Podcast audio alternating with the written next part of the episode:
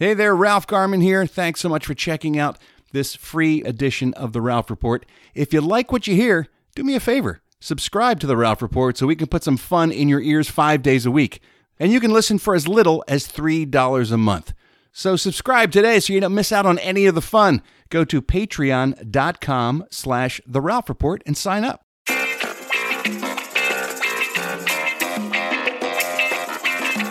Welcome to The Ralph Report with Ralph Garman. Well, hello there, boys and girls, and welcome to the Ralph Report, brand new show for you for Tuesday, July 30th. Thanks so much for spending some of your day with us. I am your old podcast pal, Ralph Garman. Sitting here in the Batcave with me is the Vice host himself, aka Mr. Squeaky Shoes. He is Eddie Pence. Hey, everybody. Have you gotten some baking I soda haven't done it yet. I Will you fix done your it. Shoes? For God's sakes. Why do you do that? I don't that? know why I choose to live this way, but I do. Why do you just let it I just- linger? this annoying thing that you hate, you're just now going to live with just it. Just let it go. Just fix it. I figure I'll just eventually get new shoes. Yeah, so two years from now, just. you'll be walking around going, "Wow, these new shoes are quiet." I- I could have been like this the whole time. My lord. I don't know. I'm Good pathetic. show for you today, kids. Uh, it is Tuesday, of course. That means we'll take a look at one of your favorite all-time TV theme songs on TV Tunes Tuesday. Good one today. It is. Uh, I'll give this away if I tell you, but it is the theme song for the longest-running show on television. Okay. Yeah, so we'll talk about that in a minute. Also, Steve Ashton will be stopping by, sort of. Weird story.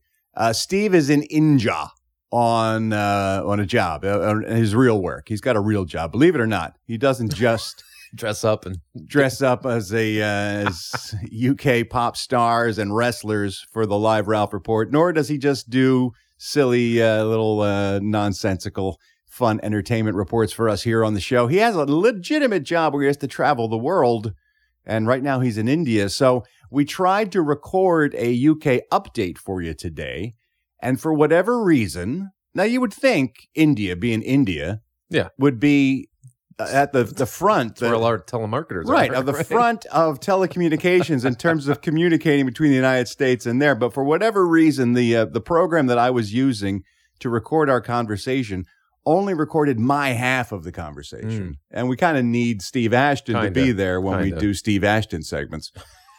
and so, uh, due to his scheduling and the time difference, we couldn't do it again. So, Steve, God bless him, always the uh, champion of the Ralph Report and a real trooper. He has recorded it as sort of a monologue and Yeah. sent it along. So, we will be playing that for Okay. you later on in the show. So, he's always there for us. Appreciate it there, Steve.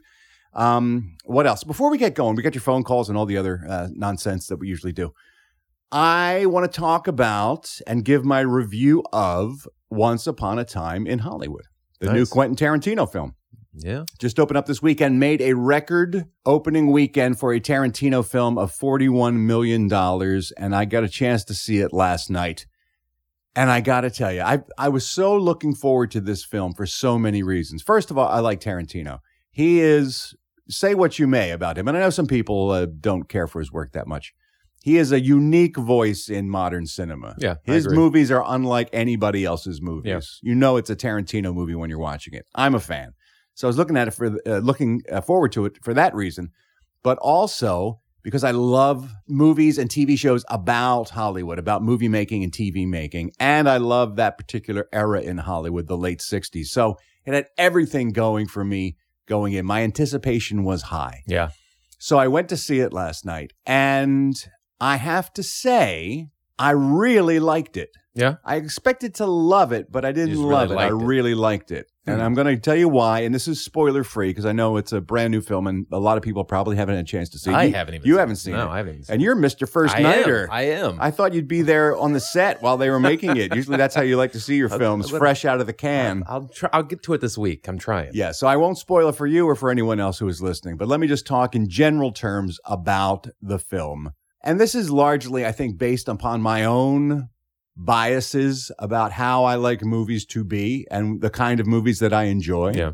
So, first and foremost, at a running time of two hours and 45 minutes. That's a little short for a ten. Yeah, I know. He, he likes his movies long. And sometimes they can they they can carry that length. Did this feel long? This felt long to Mm. me. And I think because he is obviously also very much in love with this time period. Yeah. And he went to great lengths to recreate it to the best of his movie making ability to make it look like 1969 Hollywood.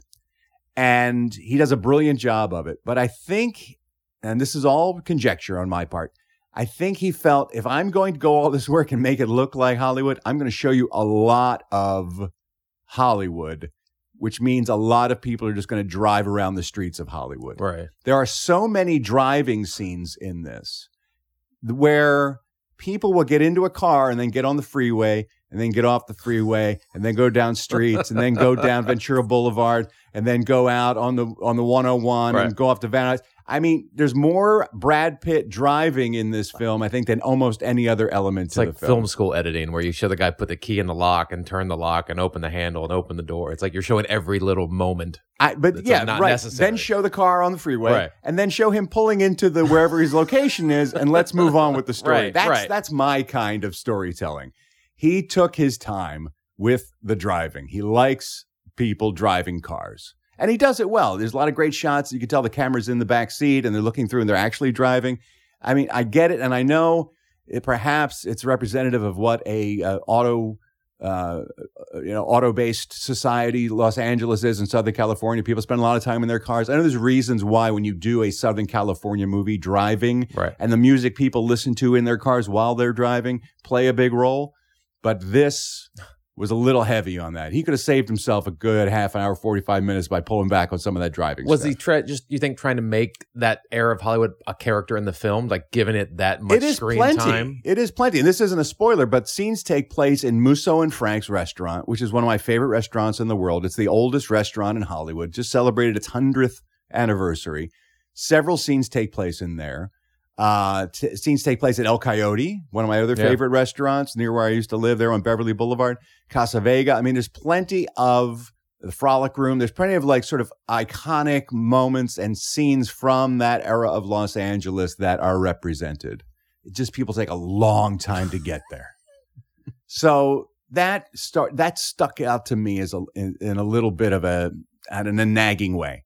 Also, I know Quentin Tarantino has a well documented foot fetish. He loves women's feet. This is a thing. Yeah. And I'm not a guy who is judging anyone on their sexual interest or what gets them hard. That's not that's not my place. Right. And I'm not that kind of guy. But this movie, A lot of feet. it looks like often a parody of someone doing a Quentin Tarantino film because so many women bare feet are in the foreground of shots. Where Oh, he, really? Where he is shooting women talking, and their feet, often their dirty feet, are literally first and foremost in the foreground of the shot, and everything else is happening behind that. That's strange. It is, I don't know if it's strange or not, but it sure is distracting. Well, that's what I'm saying. It's taken away from what you're supposed to be watching. you certainly notice it. like that. Then that, It happens time after time after time where feet become the focus of the frame. well, that's It's odd. that's odd It's odd. Yeah. because you're pulling away from the what the scene's Again, not a about. spoiler. Sharon Tate goes into a movie theater to see herself in a movie. It's a Matt Helm movie with uh, Dean Martin, and she actually was one of the stars of this film. And she goes in to watch it, and she takes her shoes off and props them up on the seat in front of her at the theater. And You you're watch the watching movie through. her watch the movie, but her feet are there propped up on the front of the chair in front of her when you go to see her watch the movie. It's it really stands out That's strange. in a big way. That's, that's strange S- And I don't know. to put that in your movie. I don't know whether it stands out in a big way because I know he's got a foot fetish or because if I didn't know, I would have guessed it by the end of this film. Either way, feet are all over. Feet and driving. He sure likes feet. He sure likes driving. That's what I'm saying. That's what you take away from this movie. No, obviously that's not. Those are my my picayune sort of problems with the film. It's length.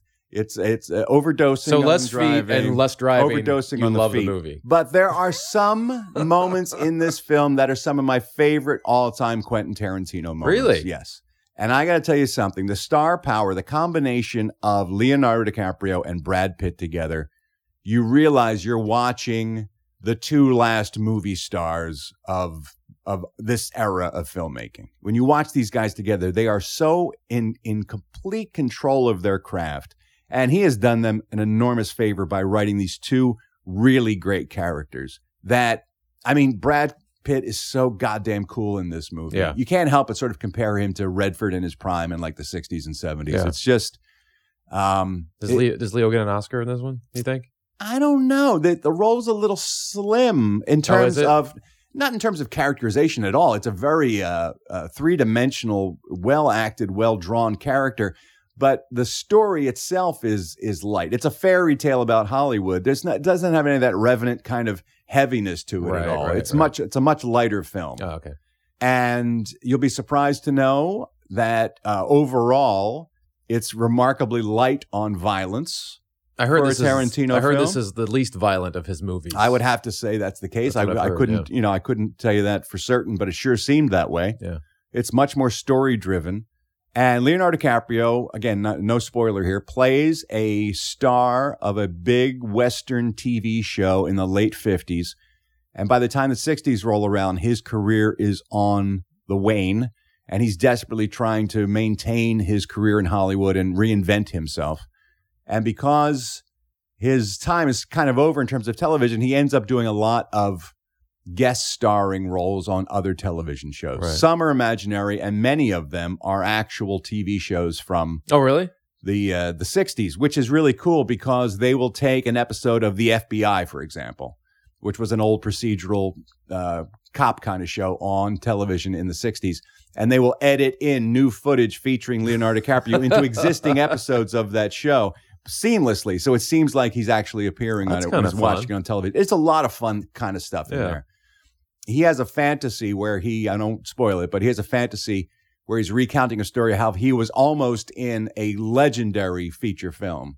And while he's telling the story, he's imagining what it would have been like. And so they digitally put him inside that film, and you're seeing scenes from the film as he's telling you the story, how he almost landed this role. So there's a lot of really cool show busy kind of things Yeah. in that.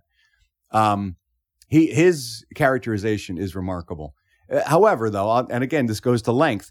There is a scene where he is filming a uh, a pilot for a TV series of a series that actually became a show, and they show him on the set preparing for the role, and then shooting that that role and uh, struggling with it, and then overcoming it. And you've seen scenes in the trailer. He look, looks like a cowboy with a big Yeah. mustache and everything. They spend a good, I gotta say, almost half an hour on the set of that show, showing him struggling with the role and eventually overcoming. I mean, long pieces of Wow. lengthy scenes of dialogue from that show are depicted in front of your eyes. Sometimes it's it's obvious they're shooting it, and sometimes it's like you're watching the actual show. And that's interesting, Yeah. but but not for that long. It's not interesting. Half At some point, you're kind of like, I'd like to get on with That's a the, the large chunk of the movie. the, the story that Yeah. we're that we're talking about here. Oh. Although there's a little girl in the performance in that who plays one of the girls from this show that he's filming. Her performance is remarkable. There's so many great moments in this. I mean, truly great moments in this that whatever complaints I may have or may be expressing to you now are sort of uh, diminished by just the great feeling you get watching these tremendous moments during the film. And you're like, oh, that was so cool. And there's lots of that kind of stuff. And then all the Manson family depiction stuff is uh, just chilling, Yeah. harrowing. Just watching, they go into the, the Manson ranch who was living at this old movie ranch. They had kind of taken it over and they were squatting on it and they, they, they show you what's going on there. And all the stuff involving that was really uh, very chilling and, and really well done. Um, so yeah, it's this odd hodgepodge of these two fictional stories mixed with Manson, mixed with Sharon Tate, the the, the victim of the the Manson murders. How's Um, the Bruce Lee stuff? that Bruce Lee is just one scene. Oh, it's just one scene? Oh. It's just one scene, but it is one of the highlights of the film. Yeah, yeah. It's so much fun when Brad Pitt and Bruce Lee have to square off against each other because Brad Pitt plays this badass uh, stuntman who is working on the Green Hornet, which was a series that, uh, of Right. course, made Bruce Lee a star here in the United States. And he's working on the set, and they get into it as sort of like a, a you know a pissing contest between the two, who's the tougher and better fighter and stuff. And I won't spoil what, what goes on, but just a, just fun, fun, fun stuff from that era of Hollywood. That if you like that kind of thing at all, you'll be blown away. The soundtrack is almost entirely um, actual recorded audio from KHJ radio here in Los Angeles, which was the the monster station at the time. And you hear the original DJs and a lot of the original songs they played. The playlist, I got to get the soundtrack because the playlist is all this great music from the late 60s. Well, he always has great soundtracks Yeah. in his films. but it's cool to hear the actual DJs and the commercials from that radio station being played in the cars as people are driving around. It's consistently this one station that kind of works as a an audio theme throughout the entire film. Um, again, that was that works on so many levels. It looks great. It's um, DiCaprio plays a guy who's so insecure and just sort of desperate, so unlike the kind of role he usually plays Yeah. that it's remarkable to watch him shine in this thing. And uh, as I mentioned, Brad Pitt, in my opinion, walks away with the film. It's just like it's it's a character that we haven't seen in films in general in a long time. It's like a Steve McQueen kind of Clint Eastwood kind of cool thing going on that is just so much fun. And he, he's at his best when he's got a lot of humor interjected into his work. So um, the only thing I have to say is, and this was odd. This was another odd part for me. They did so much digital stuff with DiCaprio as this fictional actor, putting him in and out of television and film with great ease. The scene I was referring to earlier, where Sharon Tate goes in to watch herself in this movie, this Matt Helm movie starring Dean Martin. Yeah. When she's watching herself on the screen and reacting to it, it's the real actress Sharon Oh, Tate in that footage. They didn't put her in.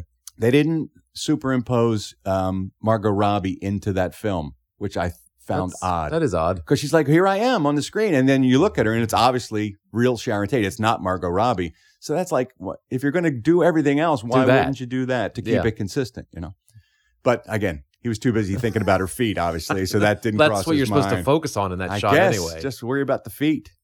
Um, yeah, there's a point where Brad Pitt picks up a hitchhiker, a, fe- a, a hippie hitchhiker, and the first thing she does is she puts her feet up on the dashboard and presses them up against the windshield, so that while you're shooting through the windshield, lo- watching their conversation, her feet are pressed up against the window right in front of your face. her face. dirty ass feet. her di- dirty ass hippie feet. Yeah, it's.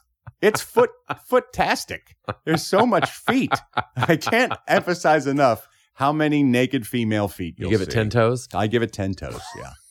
So overall, I can't recommend the film highly enough. There's so much good stuff going on in there that even if you have small quibbles with it, like I do, they will melt away, and you'll be so glad that you went. And uh, I, if you can go to an early show, I recommend it Because it's long. because it is long. Yeah. So if you can get in there like you know around six o'clock or Yeah. dinner time or something, you still get out with some energy. I talked to a couple people that seen it that aren't Tarantino fans, and they said this is their favorite of the Tarantino movies. Not being a Tarantino fan. it's the most accessible in terms of straight ahead storyline. Yeah. About, but being Tarantino, there are plenty of unexpected plot twists and turns and stuff and everything. He's always full of surprises, this guy, which is another reason I love him.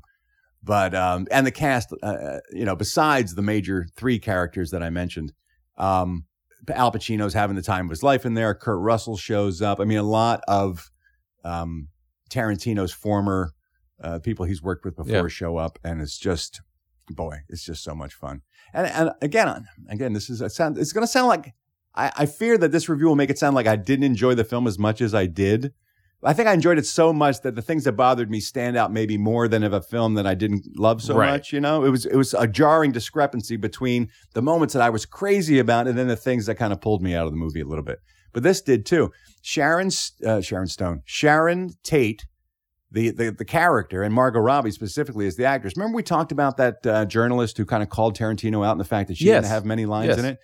Her role is oddly uh, superficial. I mean, you just really see her driving around with uh, with uh, her then husband um, Roman Polanski, the film director.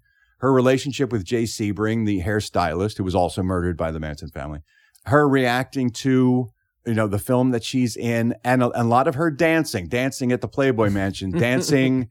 Uh, you know, to music with her friends. I mean, it's very 60s sort of go-go kind of stuff. And it is, they don't, get- you don't get a lot of depth going on there. But with you? I mean, I haven't seen it, but like, if it's all set against the backdrop of the Manson murders, right? Right. So, like, are you just sort of being like a voyeur into watching her go in and experience, go Not through Not really. Those are all sort of intimate um, moments for the most part, like her packing her suitcase, and she's pregnant when she's murdered. So you see her going through her pregnancy issues.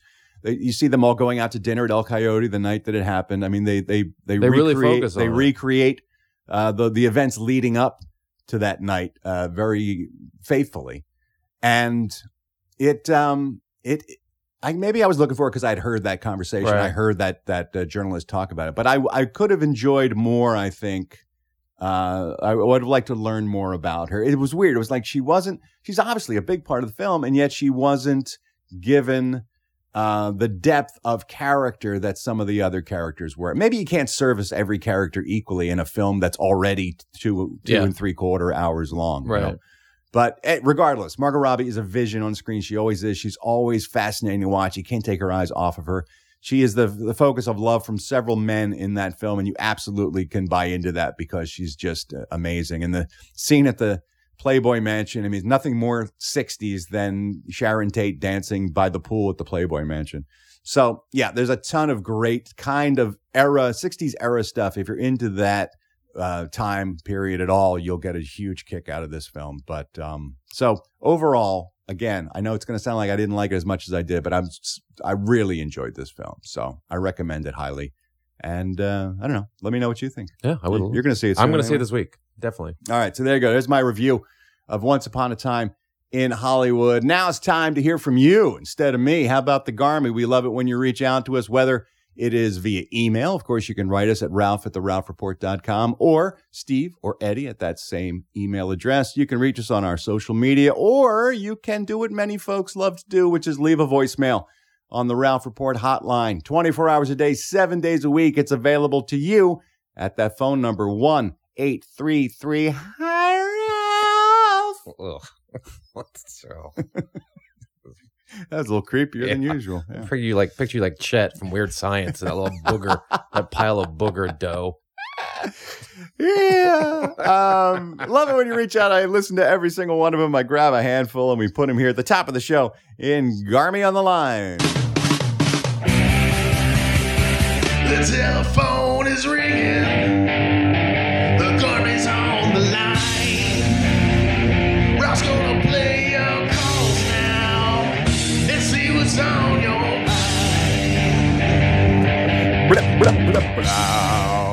Know, uh, yesterday we did a little segment here called our top three most overrated musical Yes. acts. And I thought I was pretty clear when I said, keep in mind, you don't have to call in or write in and complain just- about our choices. Just our opinions. Just our opinion. No real need to, to be angry or upset. And yet, when I listened to the uh, voicemail messages today, what do you think made up the majority of those phone calls? Eddie? Oh, hatred about you not liking Led Zeppelin. a lot of people were angry at me. A lot of people were angry at you about the doors. Oh, I could, yeah, I got a lot of, of people were angry at Steve about Prince. Wait, as I mentioned yesterday when I posted it, I think we found a way to, to piss off almost everyone with this segment in retrospect. And so I said, you know, I'm really not going to just start playing um, messages from people who are bitching or complaining about who we singled out, or even the ones that agree with us. Yeah, you're right. The Eagles blow, or Kiss is the worst. We got a lot of uh, good and bad phone calls, but there's no real reason to rehash it, except for this call. I was so amused by the rage from this gentleman that I thought this was absolutely worth featuring on today's show. Fuck you fucking twerps. Fuck Frank Sinatra. Fuck Iron Maiden. And fuck Elton John. He's so angry. Oh my god! He's so angry. Fuck Frank Sinatra. Yeah, that's at me. Fuck Iron Maiden's on me. you, and then Steve Ashton gets fuck Elton John. So I don't even know which which band we bagged on that this guy is so pissed Oh, off about. We all three must have hit one. We must have. Maybe he's like a Coldplay fan who also loves the Eagles and Kiss. I don't know. I can't imagine how that one guy could be so angry at all three of us. Or maybe he just doesn't like criticism in general. I get maybe that's it. Maybe that's it. we did it. our jobs regardless. One more time. It's quick, but I just I love it so much. Fuck you fucking twerps. Fuck Frank Sinatra. Fuck Iron Maiden. And fuck Elton John. Yeah, he's not fooling around Call either. us twerps. Yeah, fucking twerps. is, he, is he Biff? What's Hello, McPence. yeah, I don't. Ah, that's and he's not Oh. playing either. no? That's, that's pure anger. that's for real. that's real. Uh, again, speaking of yesterday, this isn't a uh, a call that either agrees or disagrees. This comes from Tanya, who has never. Well, I'm glad Steve Ashton brought it up into the conversation. Had never heard a Kanye West song before, and so she thanks us for the education. Hey, Ralph. This is Tanya from Arizona. Um, I've never in my life listened to a Kanye West song. And I literally had to rewind that, I think, two or three times to hear that lyric. And I'm shocked. And, you know, maybe you cherry picked, you know, a really good, bad example. Um, yeah. Anyway, um, so thanks for that. Thanks, Steve. Love you. Mean it. Bye. No, actually, that's fairly representative of Kanye West's music, the song we played yesterday. And I kind of resent you saying that I would particularly pick a bad one to make him look bad, because if I was going to do that, Tanya, then I would have played you a little bit from this Kanye West song called Lift Yourself. Whoopie dee scoop. Scoop dee dee whoop. Whoop dee scoop dee poop. Poop dee scoop dee scoop dee whoop. Whoopie dee scoop whoop poop. Poop dee dee whoop scoop. Poop. Poop. Scoop dee dee whoop. Whoop dee dee scoop. Whoop dee dee scoop poop. That's that's an actual Kanye West song. I like the poop guy song from yesterday way better than this poop song. poop in your fingernails Poop my and then fingernail. just poop, poop, poopity poop. Both far better than that song. Yeah. So I would, if I was going to make him look bad, I probably would have played that as the musical sample for Kanye West. And lastly, uh, Bear called in. Remember Bear from uh, up there in Northern Yeah, California? the actual bear. He's an Yeah. actual bear who calls us from time to time out of the wilderness. Turns out he's got a question. Hey, Ralph, Bear from Northern California here. Hey, I got a where did it come from for you? I heard some guy telling me that I was going to pay out the nose. And uh, does he want my snot? What does he want? What does that mean to you guys? Anyways, Ralph, doing a great job. Thank you. Eddie. All right, I'll see you. Wow. Not even a word now. I'm just a noise. Smarter than the average bear, right there. uh, you've heard the phrase before pay through the nose or pay out the nose. Yeah. We've all heard it, but where does it come from? Where did it come from? Where did it go? Where did it come from? We wanna know. Where did it come from? Say it ain't so. Where did it come from? I fucking will know. This is the segment where we take a look at idioms and phrases and try to track down their origins. It is an odd one to pay through the nose. Yeah. We know what it means. It means you're probably going to pay much more than what is fair, especially when it comes Feel to like a you're getting price ripped for off, something. right? Yeah, Yeah. right. You're you're uh, paying more than what you should. You'll be surprised to know that the phrase comes neither from having to do with money or having to do with your nose. Okay. Once again, as many of these phrases, it turns out, have their origins in uh, shipping, in sailing, in uh, the, the Nautical, sea ter- nautical terms. Yes, the sea life, as it were. It turns out paying through the nose was a common expression aboard ship, and it referred to the nose of the ship or the bow. And have you ever seen those two holes on either side of the bow of a ship? So where the anchor comes out? That's where the anchor comes from. Yeah. Usually there's a large chain that comes out through that hole in the nose of the of the boat, and as the uh, anchor sinks into the water, the the, the chain gets what the the reference in in uh, seagoing is the the chain the chain gets paid out. Okay. The chain is paid out into the water as the anchor sinks. So when they say release an anchor and release the chain through those holes or nostrils on either side of the nose of the ship, it's known as paying out handsomely or pay out the cable or pay out the chain. And eventually it morphed into the chain being paid through the the, nose. nose. Just, just yards and yards of metal chain paying through the nose of the ship as the anchor sank into the Okay. water. And eventually the uh, sailors would take that phrase and start using it in everyday life back at home on shore. And it morphed from paying through the nose um, from a ship into paying through the nose with your money when you overpaid for something. Right. Mean, you just keep giving money. you more know, and more right, and right, more and more. The way chain ma- keeps uh, the- coming the, chain further. links would just pour out of the nose of the ship as the uh, anchor plummeted to the depths of the ocean. Okay. Yeah. So Interesting. once again, we have the sailors to thank. Yeah. Now, you know, sailors get a bad rap. Usually they're known for cursing, but it turns out they gave us a lot of phrases Quite a bit of the language. So thanks so much, sailors. Aye, aye. We love seamen. Where did it come from? Where did it go? Where did it come from? We wanna know. Where did it come from? Say it ain't so. Where Where'd it come from? Ralph Barkerville, no! Thanks to everybody who called in today, especially that really angry guy. If you hear this and you want to call back and explain to us just which one of us really got you steamed, I would I would love to have a conversation with you. Unless you're still that angry, then wait a couple days and call back. Uh, you too can be featured on Garmin on the line, but you got to take that first step. You got to call me. Call me.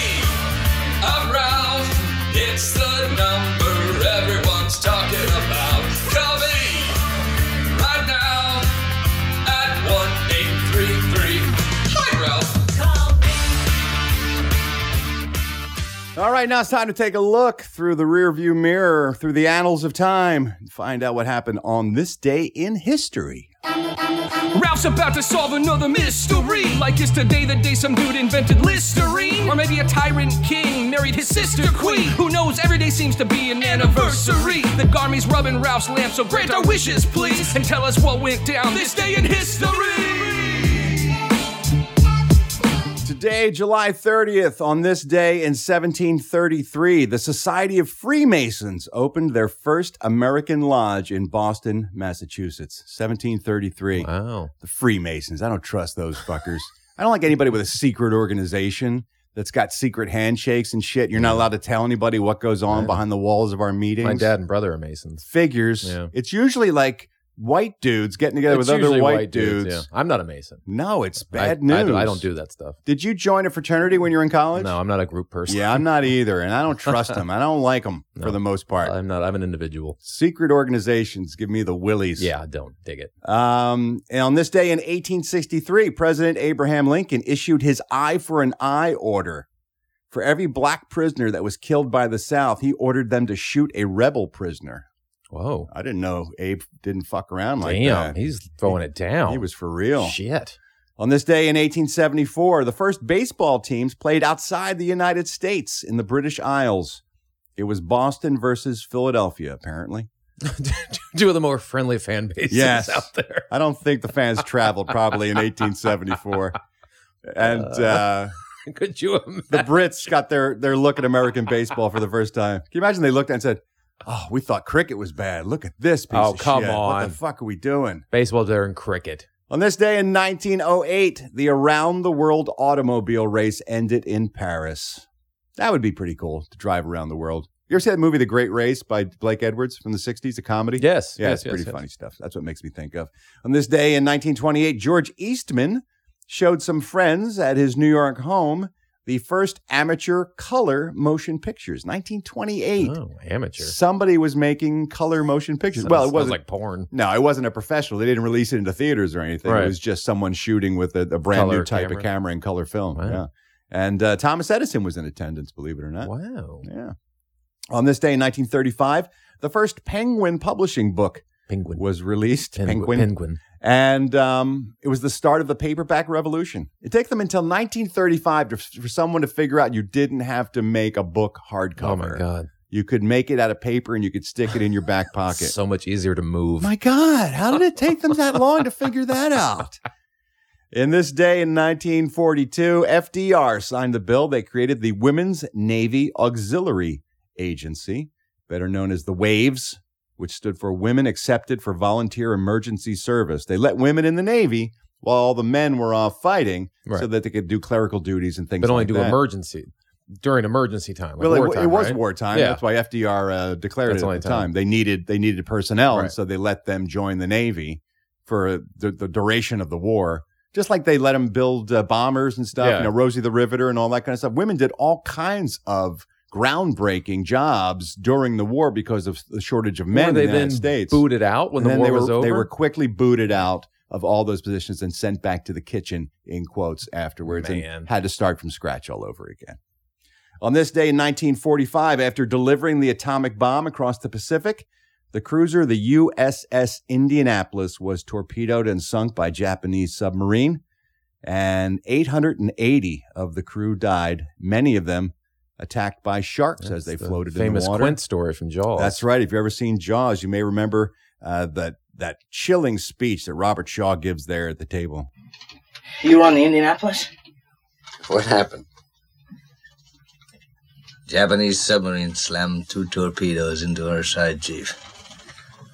He was coming back from the island of Tinian to Leyte, just delivered the bomb, the Hiroshima bomb. 1,100 men went into the water. Vessel went down in 12 minutes. Didn't see the first shark for about half an hour. Tiger, 13 footer. You know, you know that when you're in the water, Chief. You tell by looking from the dorsal to the tail. What we didn't know was our bomb mission had been so secret. No distress signal had been sent. Yeah, they floated in the water for a week. God. Until they were finally discovered. They made and a movie about that, right? Yeah. Yeah, yeah. It's terrifying. Oh, awful. Sharks. Got dead eyes. Black eyes like a doll's eyes. That's such a great speech. On this day, Eddie, you're going to like this one. Yeah. On this day, July 30th in 1948, professional wrestling premiered on primetime network television, Eddie. the DuMont Network. There used to be four networks back in the 40s. And 1948, one of the first things that people saw on television wrestling was professional wrestling. It's huge. It's it's it's ingrained in our culture. It's it's huge. It's dumb. On this day in 1954, Elvis Presley joined the Memphis Federation of Musicians, Local 71. He was a union man Ah. even then. Former truck driver, of course, he's going to join the union. king. In 1956, the U.S. motto of In God We Trust became the official motto of the United States. 1956. Yeah. You know why they did that? It was because of the uh, the the Russians, right? Yes, they wanted to separate us. Co- uh, communism, right? They wanted to separate us from the godless commies Yeah. over in Russia. So they started adopting all this God stuff Those- that had never existed in American No. government before. and it's forever tainted us because people refer to it like it meant something hundreds of years ago. yeah, it's like you can't change that. That's the American way. 1956 is when they slapped that on Pro wrestling on. TV is older than That's that. That's right. That's kayfabe. That's man. kayfabe. and by the way, it's still going on. Did you know South Dakota and Kentucky just passed state laws that "In God We Trust" now has to be somewhere on the public school buildings Wow. In every school in the state. Come on, guys. You have to put that in the hallways or on the front of the building or somewhere. It must read somewhere "In God We someone Trust." must someone needs to sue them because that's not constitutional. It just seems like these are the people who keep warning us be careful of the Muslims because they rule by Sharia law Right. in their countries. And you don't want a country that's run by religious Right. zealots. That's not what you want. No. So you have to attack the Muslims. Meanwhile, they're pushing their own religious agenda through the government. the Christian Taliban, they, that's like it's not that far from the truth. Craziness. On this day in 1960, the first AFL preseason football game was held. There used to be two professional football leagues in this country. AFL, NFL. Yeah, and then they eventually merged. But uh, this first preseason game featured the Boston Patriots against the Buffalo Bills, and the Patriots beat them 28 to 7. So, so little has changed since 1960. More things change. Patriots still beating up on the Bills. On this day in 1965, LBJ, Lyndon Baines Johnson, our president, signed the Medicare bill, which went into effect in 1966. And speaking of 1966, on this day, the American Beatles album Yesterday and Today went to number one on this day and stayed number one for five weeks. They, they really fucked up the Beatles when they came to the American releases because they never released the albums as they were recorded from England. They would take them and strip off some of the songs and mix them around and, and change them. So this album was never only released in America. It was made up of a lot of songs that they had pulled off of other albums because they were just too long. Americans, they wanted their album shorter. Really? Yeah, Capitol Records did anyway. So this was sort of like a compilation album of stuff that had been left over from some previous releases, and it still went to number one with songs like this one.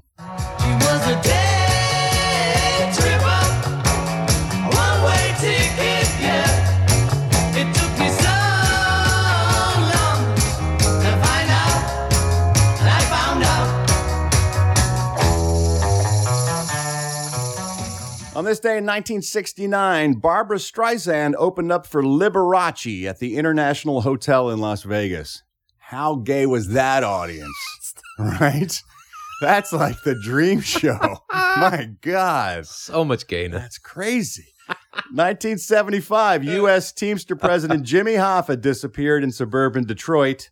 Uh, he was never seen again No. after that. It's in the Meadowlands, right? That's what apparently? they say. The He's in end one of zone. the end zones. I don't know if that's true or not. On this date in 1977, I Just Want to Be Your Everything by Andy Gibb reached number one on the Billboard Hot 100.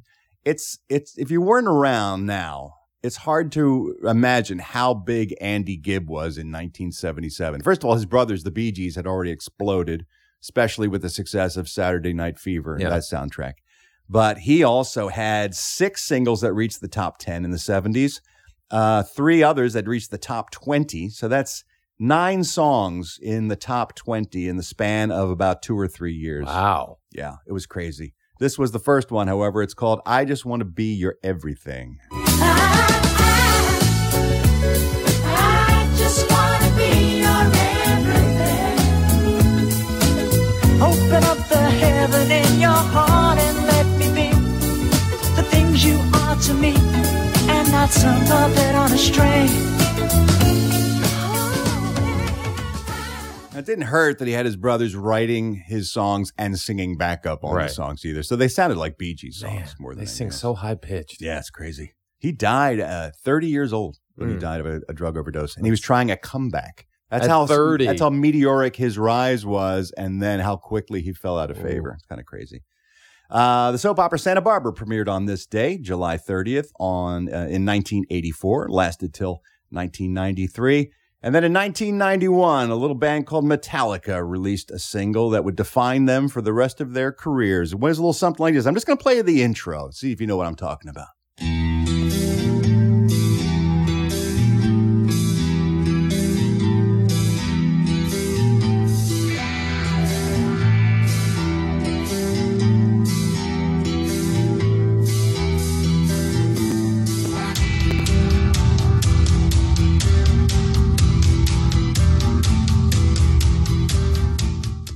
Enter Sandman, of course. That's got to be their most famous hit. I would don't think, so. Before then, one was pretty huge. Yeah, but I think that one one overtook it. That one, yeah. And you know, I saved the food related days in history for the end because it's always fascinating to see if Eddie Pence eats something or not. I will describe the food of the day.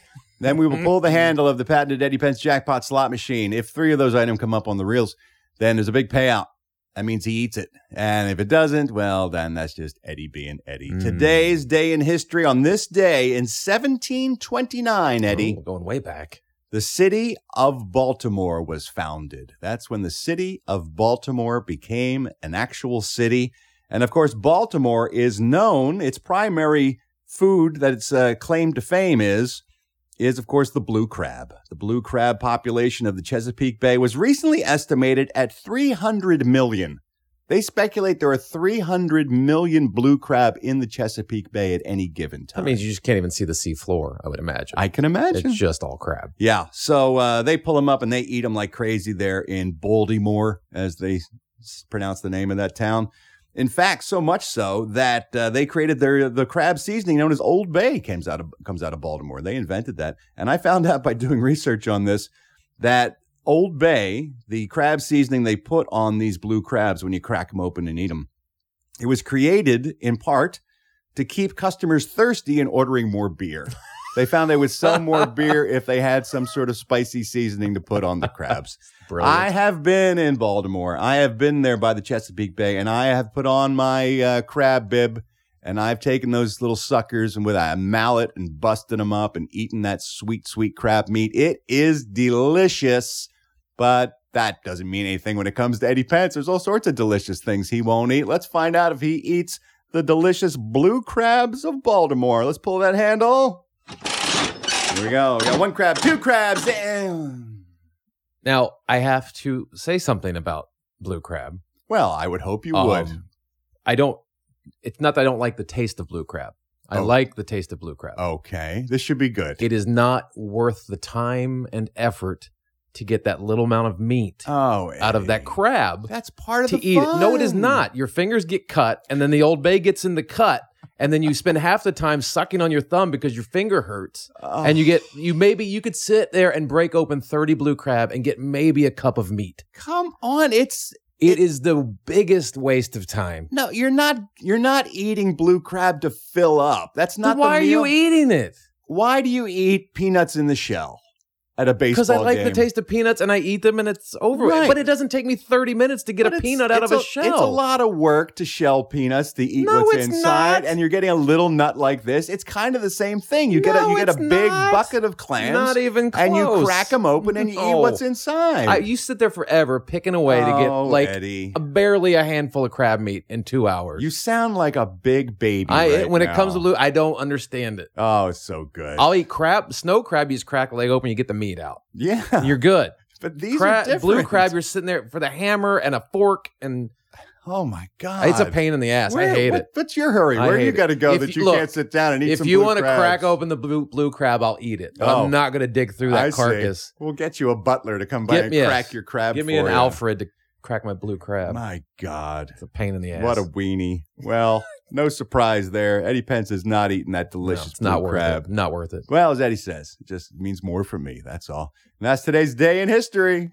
I pity the fool who ain't been schooled by Ralph recently. He's dropping college level knowledge with such accuracy. It got my head spinning faster than a drunk Eddie. And I'm rocking the back and track with a rap like a bad celebrity. I hope Cooperman loves my beats, cause that rhymes with LMB. And that's a rap for the Ralph Report today in history.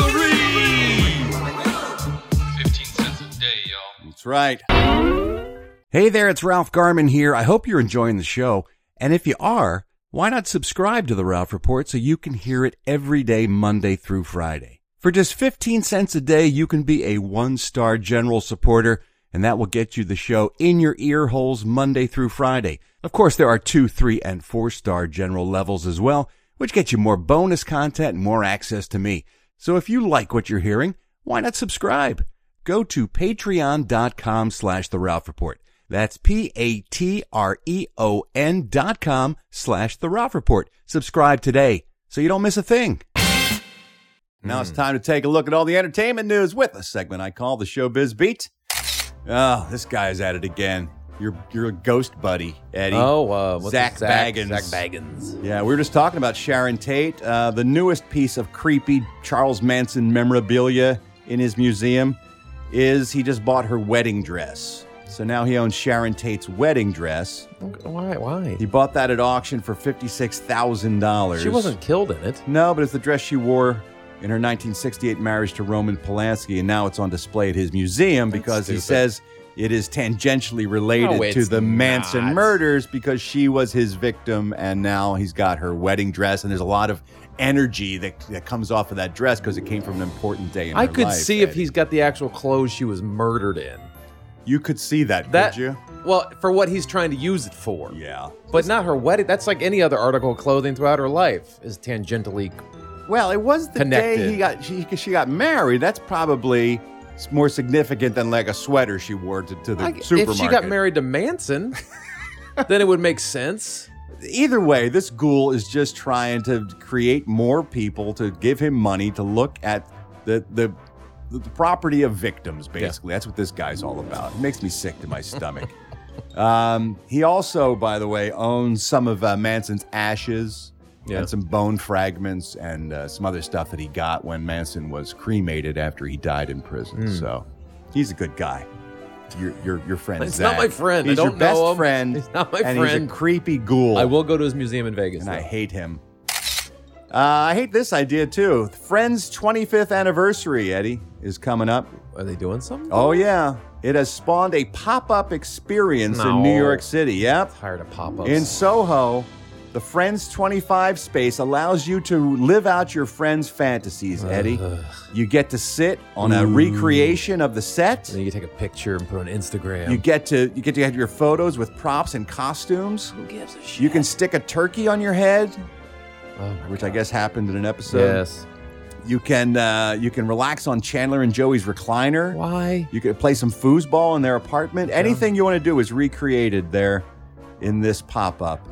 Uh, you can get there for the low, low price, Eddie, of $29.50 with reservations. So Stupid. Stupid. tickets go on sale August 2nd exclusively at friends25popup.com if you're in the New York area and you want to celebrate a TV show that is 25 years old and That- has not aged very well. That was shot in Los Angeles on a soundstage. then go nuts. Slap down your 30 bucks and live your life. Who am I to say otherwise?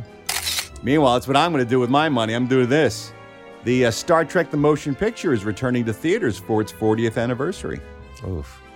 What? That's a long, boring movie. That movie has gotten No. a bad rap. I, I the tried to rewatch it. It's a long, boring It's movie. good. Star Trek 2, much better watch. Oh yeah, it's a better Yeah. film, but the but one really gets a bad rap. Why? And I don't think it's nearly as bad as it is, It's as people say. long and I really watched it recently on television. I was like, this is fascinating stuff. And you have Mm. to remember those visuals at the time were breathtaking. We hadn't seen anything like that going through dry dock with the with the, with the Enterprise. That was impressive. Mm. And V'ger and that bald chick, all that cool stuff going on. Anyway, uh, Mm. Fathom Events is doing a two-day only uh, revisit of that series, September 15th. Wasn't the uh, guy, the, the main guy in there, busted for uh, kitty porn? Oh yeah, I forgot about him. Yeah. Stephen Collins. Did they take him out of the movie I digitally? don't, I don't believe so. No, Because they pulled Seventh Heaven off the networks. Yeah, they should. Uh, they should send him out an airlock or something. They should reshoot some footage and get rid of Stephen Collins. I forgot about that.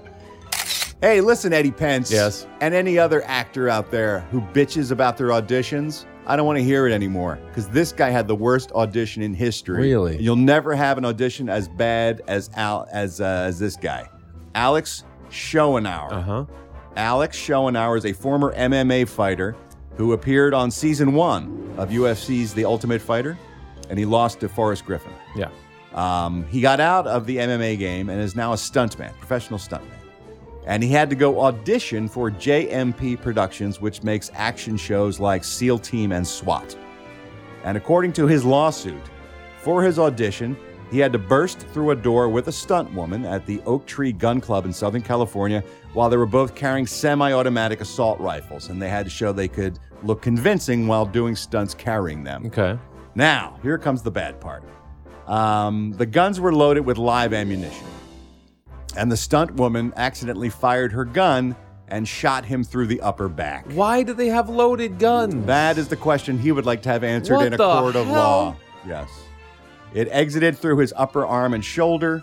Uh, apparently, the injury was not life threatening. However, he would still like to be compensated for that accident that happened. Oh, he should sue the shit out of them. And it wasn't even a real, it wasn't even shooting something. It was an audition to be a stuntman for one of those shows. They- even the shows don't have live rounds. No, they're the very particular. Yes. That's why I think it went awry because on set, those people are meticulous about firearms. I think if you did an audition at a gun club, maybe they picked up the wrong gun or Oh maybe nobody God. was looking too carefully. That's crazy. But uh, usually on set, you get the big long spiel from the guy with the guns. Oh, and yeah. He, he gives them to you and then takes them right away. The minute you're done filming, the guy comes up and takes it out of your hand. Yeah.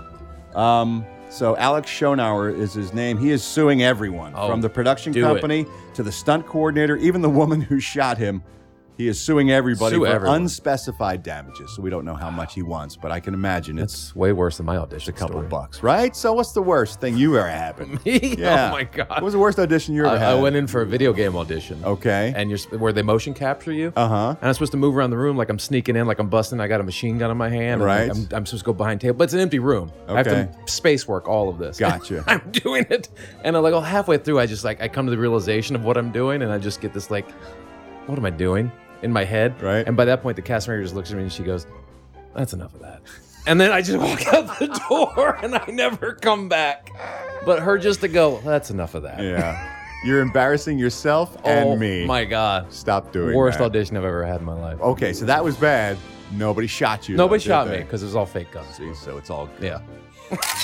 Speaking of the MMA, Dana White proved how insanely rich he is at his 50th birthday party. He partied on Sunday with uh, some friends and the entertainment. This is how you know when you're rich. The entertainment was Don Henley. He came by and performed for the crowd. You wouldn't have liked that because you don't like the Eagles. Not, not really. And then Gwen Stefani came out and she did a set. As long as she doesn't do that Christmas song with what's his face, I'm fine. Blake Shelton. oh god, that song sucks. How much money does it cost to have those two people perform at your party? One of them would have to be That would be like all the money, I think. A couple million, right? Yeah. They're not just showing up and doing parties. Yeah. Unless you have some dirt on them. Also, there at the party, by the way, Red Hot Chili Peppers frontman Anthony Kiedis, because uh, apparently he's good friends with him. Maybe a part owner for all I know. You wouldn't want to go to that. No, I wouldn't. We, we all would have been very unhappy at that we party. both hated that party. And lastly, speaking of music, Meatloaf has finally settled a lawsuit over one of his biggest hits. Remember, I would do anything for love? How could you forget it? And I would do anything for love, but I won't do that. Well, he was sued by a guy who goes by the name of Dunmore, who claimed in 1989 he released a song called I Would Do Anything for You. And then Meatloaf comes out with a song called I'll Do Anything for Love in 1993. And he said, You stole my song. It's the same themes, the same uh, progression of chords, it's the same tone. There's a female co- uh, uh, singer in the background. You have stolen my song.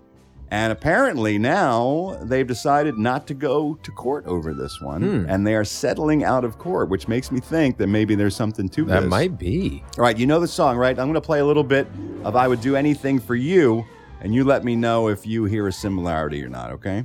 It's you I need and I need you now. I can't hold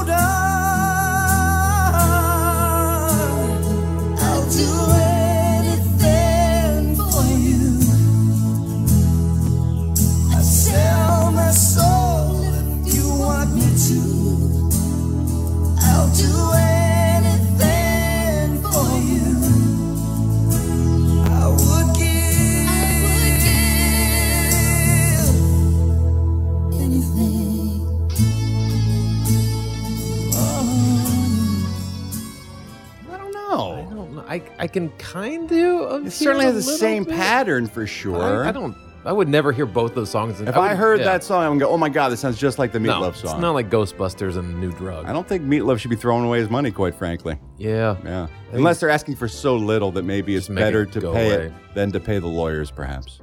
Yeah, I don't hear it that well. I don't either. All right, let's take a look at today's celebrity birthdays. All these stars born on this day, July 30th. Drummer Brad Hargreaves from Third Eye Blind is 48 years old today.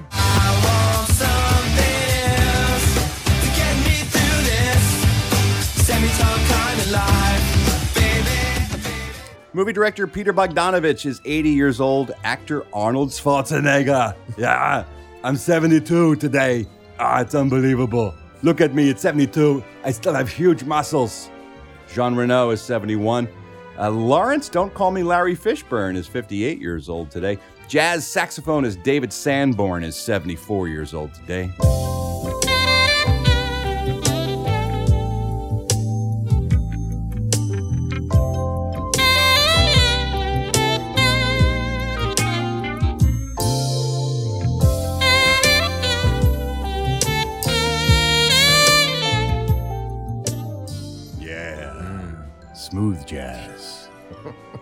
That's not finger banging music, No, that's is it? that's that's a dry humping Oh, music. okay. Actress Lisa Kudrow. We're just talking about Friends. 56 years old today. Terry Crews from Brooklyn Nine-Nine is 51. Christopher Nolan, movie director, is 49 years old. And singer-songwriter Kate Bush is 61 years old today. Huge, huge star in the UK. Not so much here in the United States. You know why? She won't tour over here. Won't get on a plane. Scared to death of flying. Well, So she's never been in the United States to tour. she didn't have to. She doesn't have to, but uh, I sure would like to see her. I love her music. When I was a child, running in the night, afraid of what I might be, hiding in the dark, hiding in the street, and the world was full of enemy. The homes of love are haunting. She won't take a boat. I guess she could take a boat. Why can't she Maybe take a she boat? has performed here. I know if she has, it's be- it's been very Hmm. rare to see her over here in concert. Uh, Hilary Swank is 45 years old. Jaime Pressly is 42. Yvonne Strahovski from Chuck and now The Handmaid's Tale is 37. Martin Starr used to be on Freaks and Geeks, most recently in the new Spider-Man movie. He plays their teacher when they're Oh, all yeah, over yeah. there in Europe. 37 years old. Gina Rodriguez from Jane the Virgin's 35. And blues guitarist Buddy Guy, one of the greats, is 83 years old today.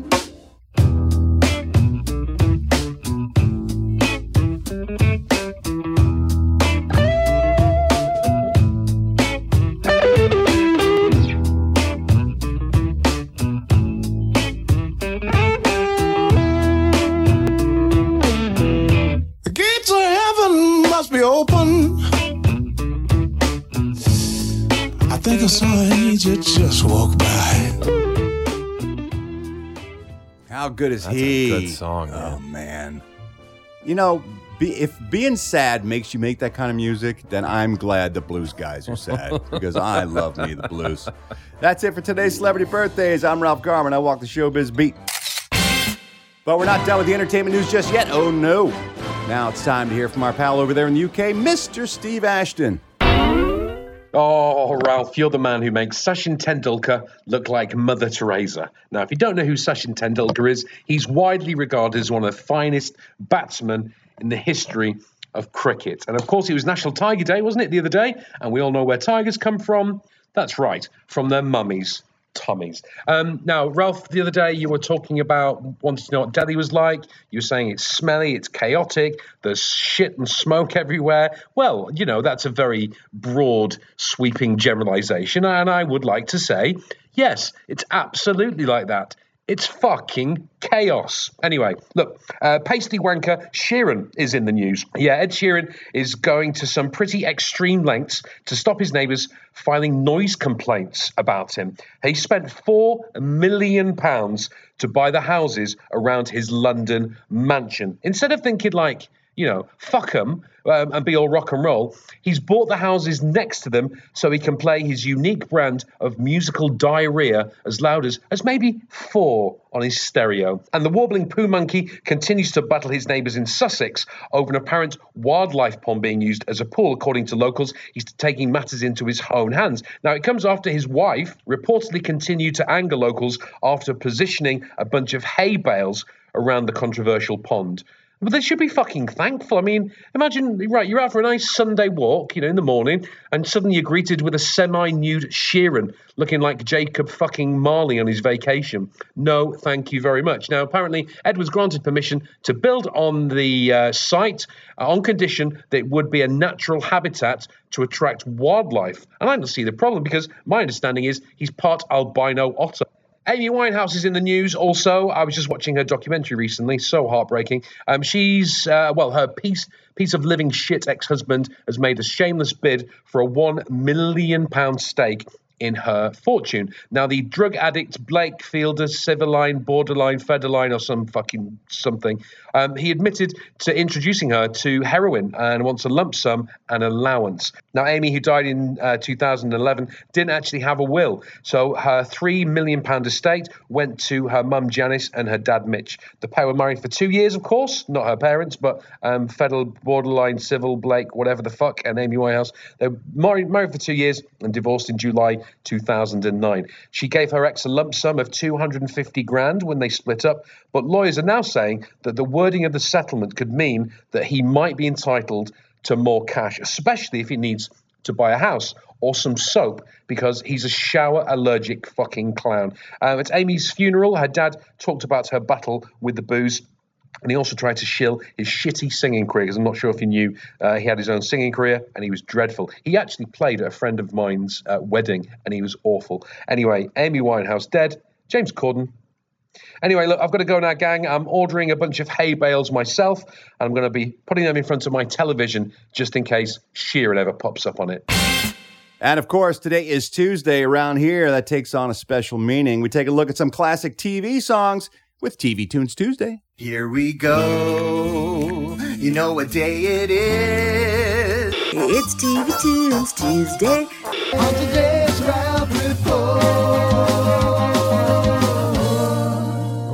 like that one. Yeah, I me do. too. I really do. Uh, as I teased at the top of the show, it is the theme song from the longest running show on television. Any guesses, Eddie? Is it currently still on? It currently is still on. I'll give you a little bit more detail. It debuted in 1989. It has had 662 episodes since it's been broadcast, the longest running American sitcom and the longest running American scripted primetime television series in history. I know. You know? Simpsons? The Simpsons, indeed. Yeah. Manny called in asking for this one. Hi, Ralph. Uh, this is Manny from Torrance, and I wanted to call to give my suggestion for TV Tunes Tuesday. Uh, I was a child that grew up in the 90s, and there was no bigger show for me and my brother than The Simpsons. And I think it has an iconic opening theme.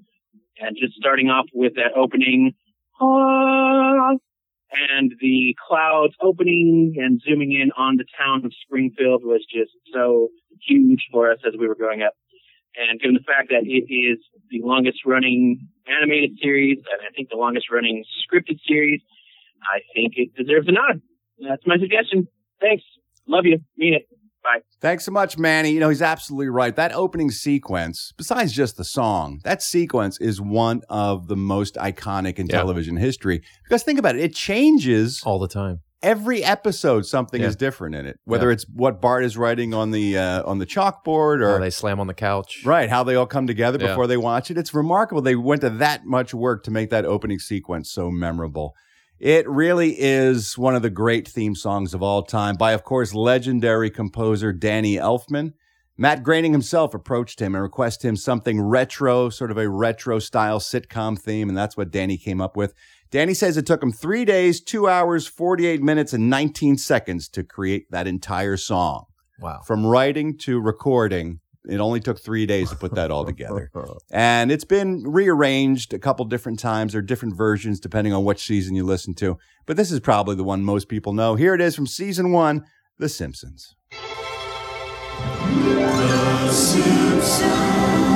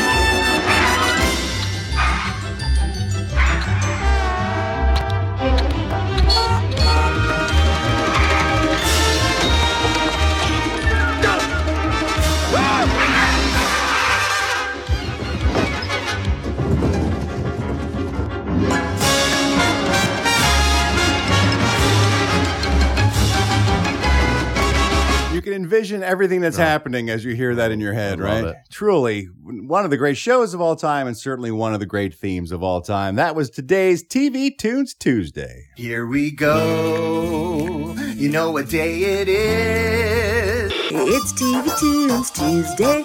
On today's Ralph Report. Oh, I like that one. Yeah, Eddie likes that one. I gotta trim that out. Yeah, I think you it's do. getting a little old. It annoys the shit out of me. That's it for today's show. Tomorrow, of course, is a Wednesday. Um, oh, come! Don't tell me I know something um, happens on Wednesdays. One hit wonder? You got that right. It is one hit wonder Wednesday. We'll play one of the smash hit songs from the past that no one ever heard of that person again after it was all over. Uh, sad. Remember when you ran away and oh, I got on Why- my You just got people over that, and now you're going to bring them back into it. You know, now that we played that, a lot of people are asking for some weird sort of novelty stuff, which we didn't usually do. Usually we do like the pop hits and Yeah. stuff. Maybe it's time to do a bit of a deep dive into some real weird one-off novelty Stuff that songs. somehow made to the top of the yeah, charts. that you won't believe made it, and also you'll never want to hear again after after we talk about it. Anyway, that's tomorrow's show. Come on back, won't you? Love you. Mean it. Bye.